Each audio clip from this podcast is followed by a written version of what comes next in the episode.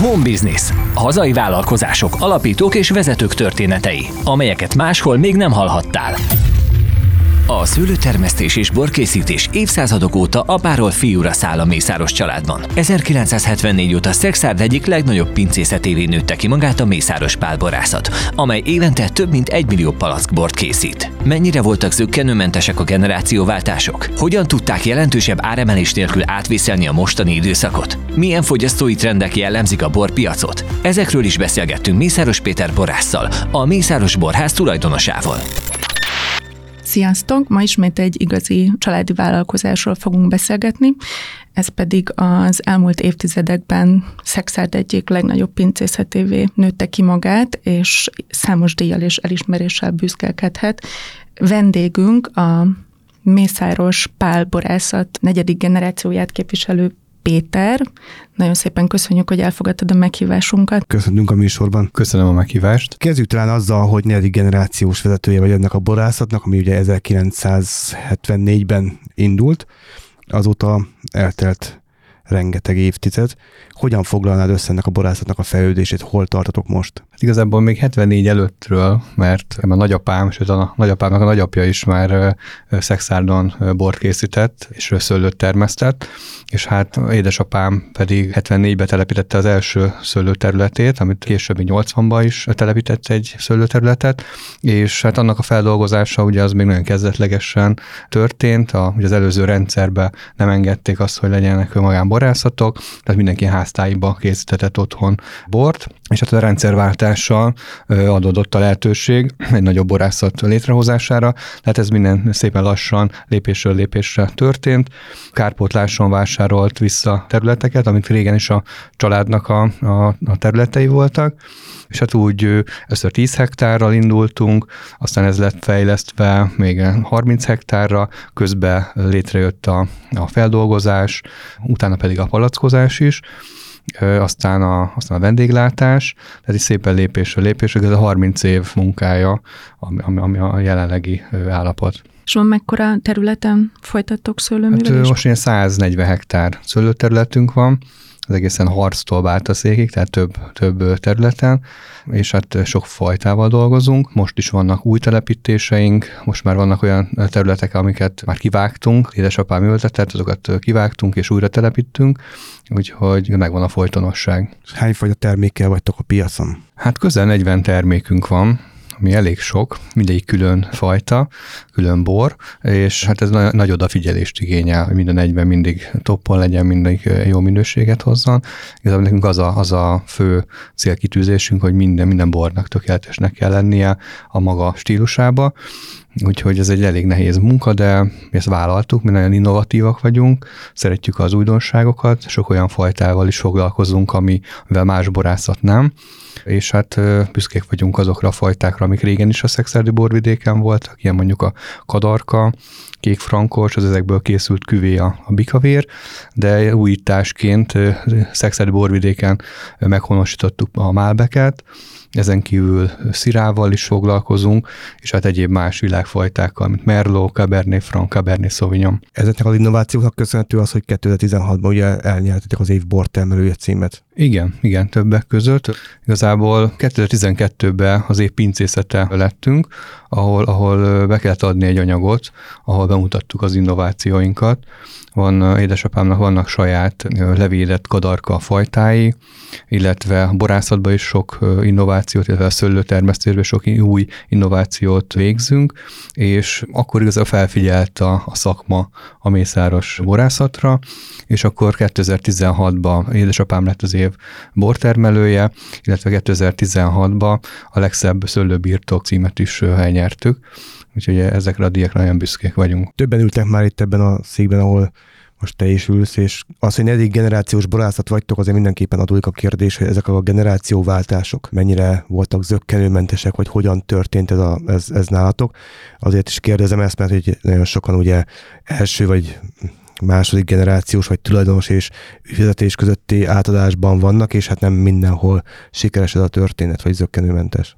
Igen, hát nálunk úgy alakult ez, hogy nem volt erőltetve, hogy én borászattal foglalkozzak, Igazából, hogy a vállalkozás bővült, úgy én is belefolytam, és később pedig a tanulmányaimat is úgy végeztem, hogy borászként, és az így belenőttem, beleépültem a borászatba.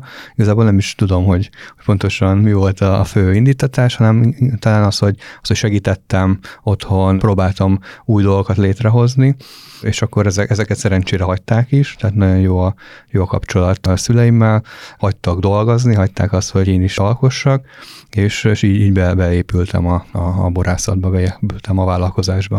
Akkor ez sokáig egymás mellett folyó munka volt, vagy inkább egy gyors átadás? Nem, ez egymás mellett, abszolút. Még a mai napig is együtt dolgozunk.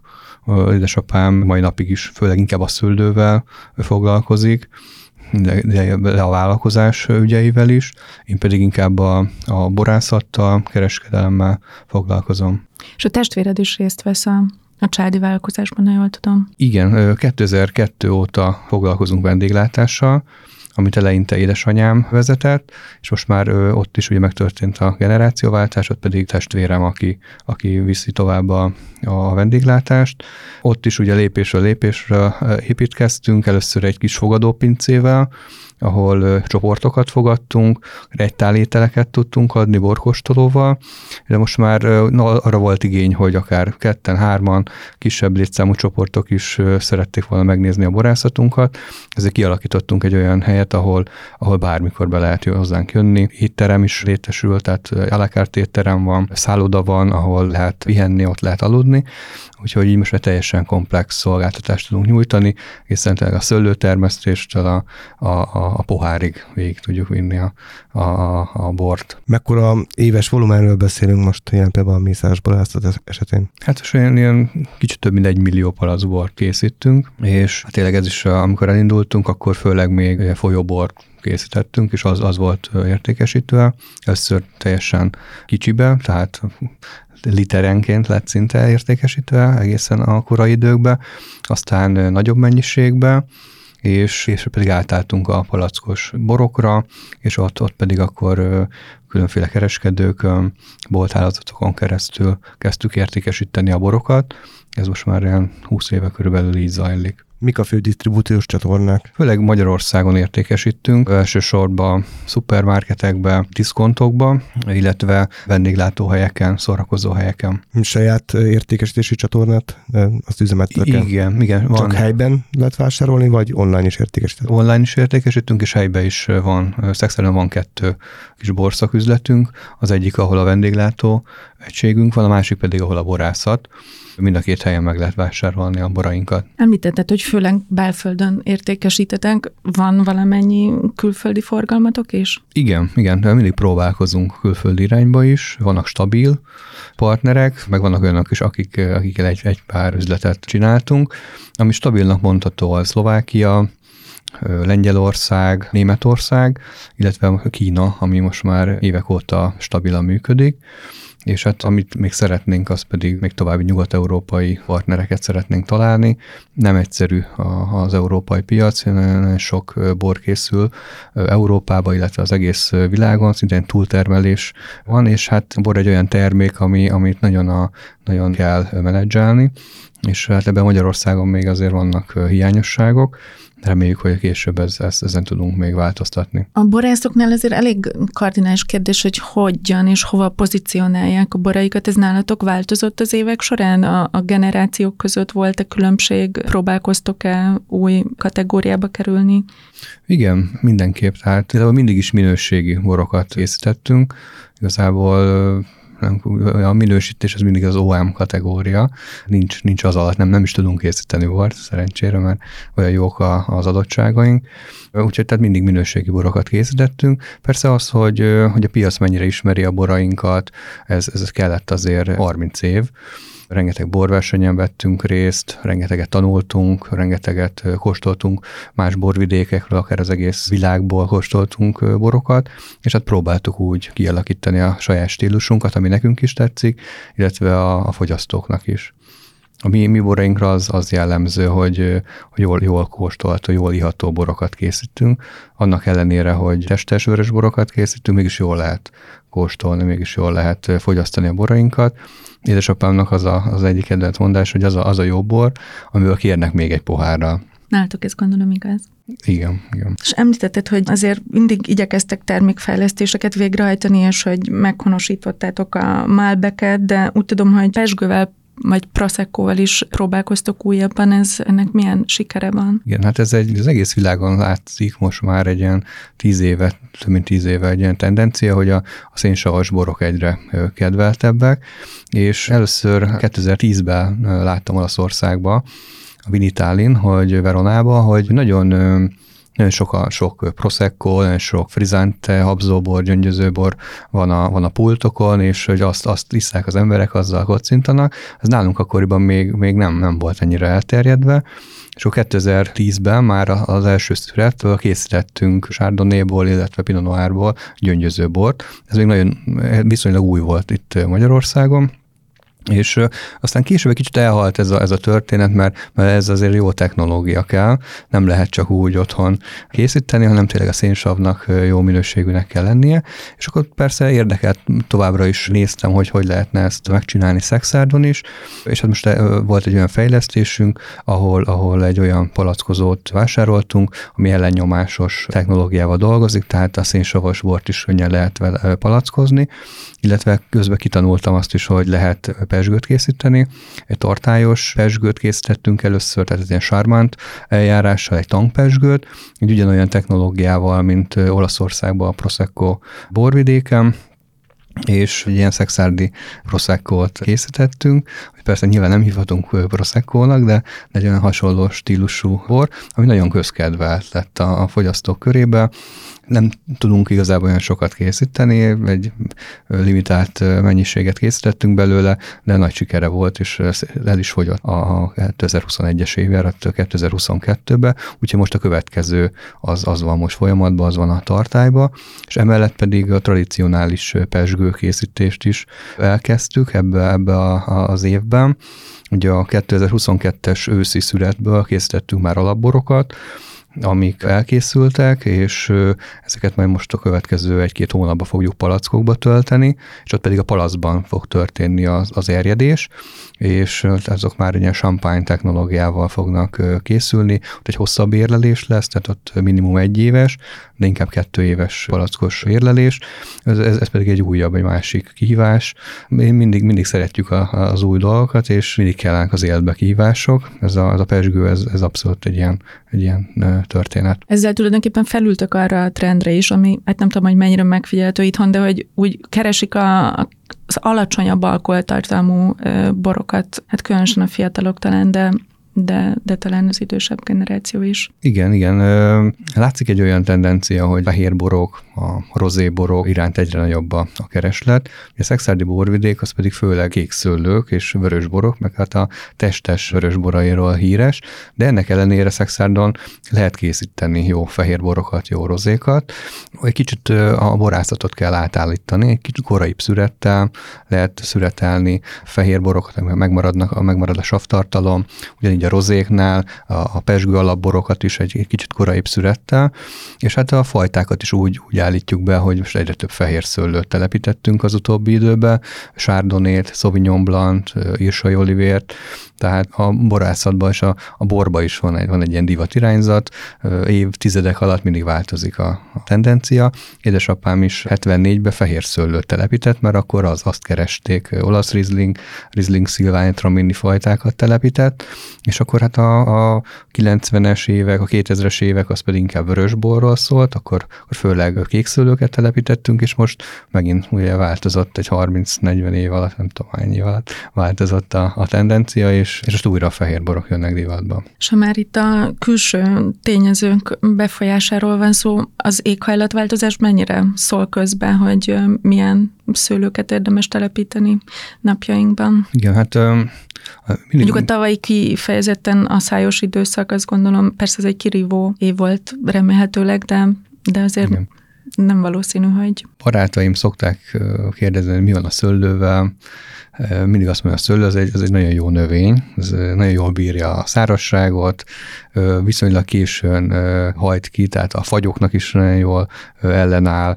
Szekszárdon szerencsére jó a talaj, ezért víz is van mindig a talajban, tehát nagyon, nagyon nagy szárazság idején is a szőlő jól viselkedik. Nekünk igazából nagy problémát nem okoz a felmelegedés, mert a szőlő szereti a meleget, jó borokat is lehet készíteni. Igazából a szüret időpontja az, ami változott, és nagyon korán szüretelünk, előrébb jött a szüret időpontja. Igazából augusztus közepén már általában szüretelni szoktunk Irsai Olivért, de a tavalyi évben már Chardonnayt is, Sauvignon Blanc is. Hát erre kell odafigyelni, oda kell figyelni. Mondjuk kártevők szempontjából nem hozott még újdonságot? Igen, nem, ez... Kicsit ez, azt gondolom, hogy ez lehet, hogy kicsit ugye van, fel van fújva ez a dolog, mert Olaszországban, Spanyolországban, Dél-Franciaországban nem hiszem, hogy több kártevő van, mint mondjuk Magyarországon, és pedig enyhébbek a telek. Nem tudom, hogy ez mennyire befolyásolja a szőlőtermesztést. Egyelőre nem vettük észre, hogy ez miatt nagyobb károsodás lenne a szőlőbe. Említetted, hogy kínai, lengyel, szlovák piacon már jelen vagytok, és nagyon nehéz betörni külföldi piacokra, és nemrégiben volt egy bejelentés, hogy elindult a nemzeti bormarketing stratégia, ami pont azt a cél szolgálná, legalábbis eddigi bejelentés alapján, hogy a hazai termelőknek, a hazai termékeknek a külföldi piacra jutását azt elősegítse. Te hogy látod, hogy mik lennének azok a lépések, vagy mik lennének azok a folyamatok, amelyek valóban segítség lenne egy-egy termelőnek a külföldi piacon való megjelenése? Egyáltalán milyen nehézségekkel szembesültök? Sok nehézséggel, mert nem ismerik a magyar borokat, nem tudják hova pozícionálni, illetve hogyha bepozícionálják, akkor sajnos alsó kategóriába próbálják a magyar borokat tenni, pedig Magyarországon nem nagyon, tehát például a Szekszárdon nem tudunk nagyon olcsó, nagyon egyszerű borokat készíteni, hanem tényleg minőségi borokat tudunk készíteni. Szerintem a legfontosabb az lenne, hogy olyan piacokat találni külföldi országokba. Talán én arra gondolnék, hogy talán egy piacot kellene találni, amire úgy gondoljuk, hogy az megfelelő a magyar boroknak, ahol van rá fogadókészség is. És akkor azt akár, de egy hosszú munkával, 10-20 éves munkával lehetne megdolgozni, nem pedig különféle piacokat keresni a világ minden részén, mert akkor szétforgácsoljuk az erőinket, hanem egy piacot kellene megtalálni, és nagyon fontos lenne az, hogy ott legyenek a boltokba, az éttermekbe, a nagyobb bevásárlóközpontokba, ott legyenek a magyar borok, és utána, hogyha már ott vannak, akkor kellene marketinget hozzátenni, hogy akkor, amikor már ott vannak a borok, akkor meg is lehessen vásárolni, mert nagyon sokszor fordítva történik, hogy marketinget csinálunk, de közben nem lehet megvásárolni a borokat, akkor annak nem sok értelme van. Talán én ebbe látnám azt, hogy így lehetne eladni a magyar bort. És te melyik piacot céloznál? Hát ami közeli, mindenképp valami közeli piacot, akár ez a dél-német, mondjuk Bayern, München és környéke, vagy Lengyelország, esetleg Svájc, ezekre a piacokra gondolnék, nem valami nagyon távoli helyekre, de ezt így hosszan, 10-20 évig kellene masszírozni, hogy ott az emberek elfogadják, megismerjék, mert hogyha megkóstolják a borainkat, akkor ízlenek a borok, csak nem tudják hova tenni. De hogyha egy 10-20 éves kampány lenne, akkor megkóstolná, hallana róla, akkor egész elfogadóbbak lennének a magyar borok iránt. Itt beszéltünk majd az elmúlt 30 évről, de azért az elmúlt 2 évnek a nehézségét is említsük meg, ahogy ugye a gazdasági helyzet, Covid, forintárfolyam, vagy akár a munkaerőpiaci helyzet. Ez hogyan hat rátok, akár egyenként is, és mivel próbáltok meg, milyen stratégiával próbáltok meg ez ellen tenni? Covid előtt egész szép évek voltak, így utólag, és ugye a munkaerővel már akkor már problémáink voltak 2019-ben is, aztán jött a Covid-válság, hát az nehézség volt az, hogy bezártak az éttermek, bezártak a szállodák, ez abszolút érezhető volt a borforgalomba. Aztán szerencsére... De én úgy tudom, hogy az otthoni borfogyasztás viszont nőtt, ez nálatok nem egyenlítettek ki akkor a horeca szegmens kiesésén? Szerintem nem, teljesen nem, mert azért a borfogyasztás azért sok esetben alkalmi. Tehát, hogyha elmegy valaki, akkor megiszik egy pohár bort, vagy egy üveg bort, de otthon lehet, hogy akkor kihagyja megadja. Tehát szerintem ott látott, hogy volt valamennyi csökkenés.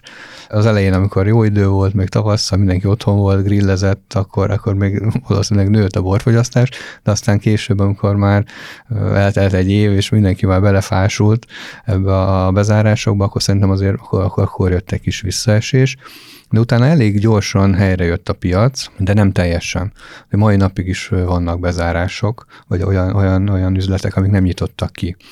Ez most meg elkezdődött az energiaválság, tehát ez is rányomja a bélyegét, nagyon nehéz a vendéglátásba, a munkaerőhiány is van a vendéglátásba is, a szőlőbe is.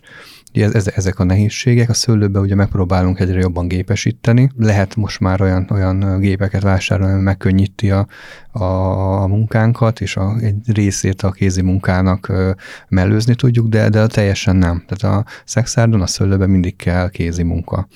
Nem lehet teljesen kihagyni, ugye nem kell, dimbes dombos vidék van, nem tudjuk teljesen gépesíteni. Hát nehéz normális munkaerőt találni, tényleg a jobb emberek azok elmennek gyárakba, most már ott felszívja az ipara a jobb képességű embereket, és hát akik megmaradnak, azokat meg nem olyan nehéz betanítani arra, hogy elvégezzék ezt a munkát.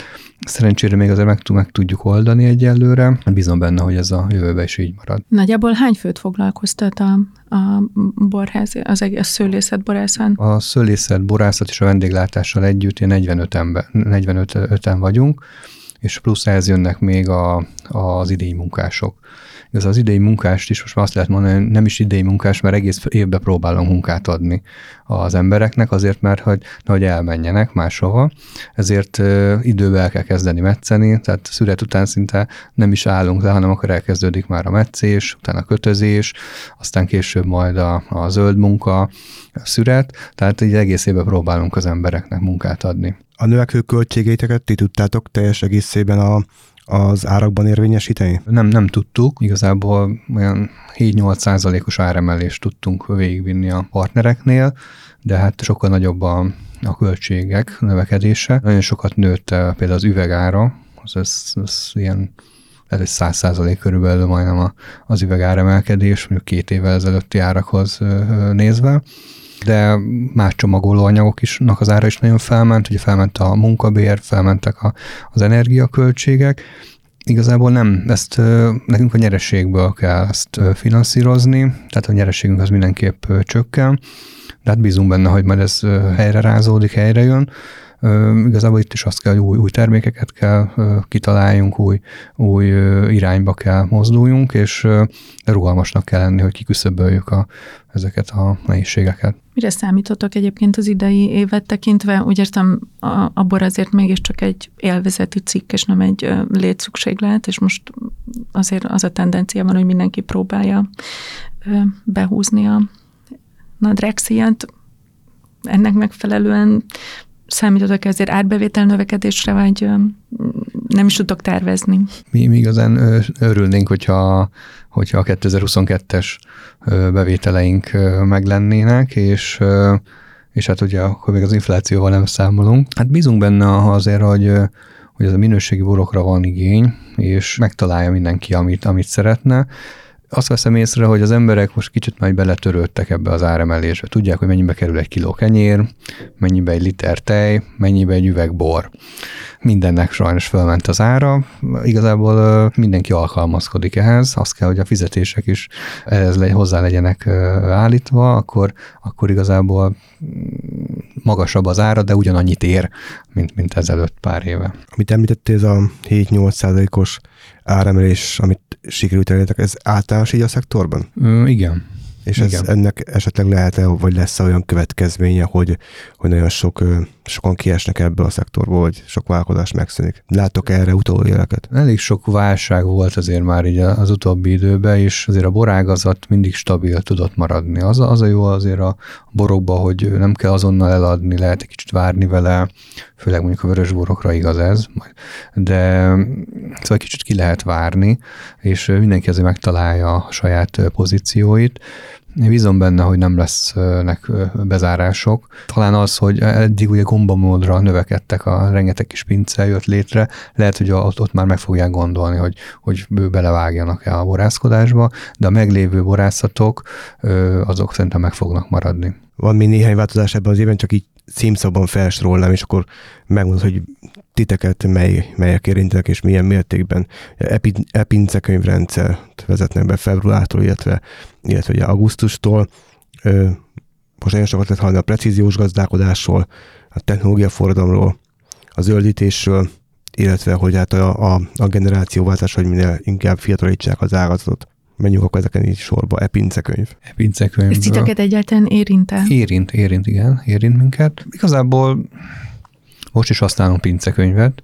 Az e-pincekönyvvel talán egy kicsit az adminisztrációk felgyorsulnak, vagy egyszerűsödnek. Hogyha jól működik, akkor könnyítés. Igen, meglátjuk, hogy milyen lesz a rendszer. Igazából ez a digitalizáció mindenhol elindult, minden hivatalban most ez a borászatokat is akkor érinti. Azt mondom, hogy szükség van ilyenre. Tehát, hogy tényleg egyszerűsítjük, megvan most már a lehetőség erre, akkor ezek élni kell. Precíziós gazdálkodása következő, ami. Említetted, hogy te korlátozottan tudtam gépesíteni. Igen, erre is szükség van, fontos dolog. Tényleg a minőség miatt is szükség van a gépesítésre, az emberhiány miatt is, a szaktudás miatt is szükség van. Ugye ez is egy nagyon fontos dolog, hát állunk elébe. Ez mennyire fog egyébként olyan kihívást jelenteni számotokra, hogy ez más tudású munkerőt igényel?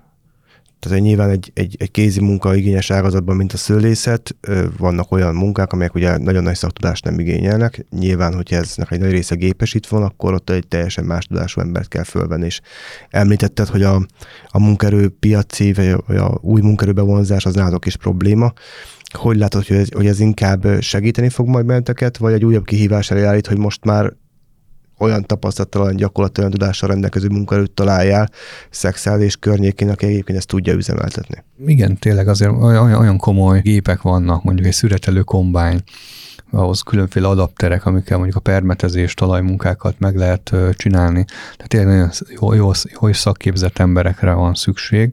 Most nekünk szerencsére vannak ilyen embereink, és még fiatalok, tehát bízunk benne, hogy megmaradnak, de az oktatásban ezt kellene jobban érvényesíteni, tehát kellene képezni ilyen embereket, akik ezeket a gépeket tudják használni, tényleg GPS alapú technológiák, tehát elég összetett dolgok, és ügyes, okos embernek kell lennie, aki ezeket a gépeket használja, úgyhogy reméljük, hogy lesznek ilyen oktatások, ahol ezek elindulnak, most elindult például a drónnal való permetezés, ott is nagyon sok feltételnek meg kell felelni, hogy valaki ezt tudja alkalmazni.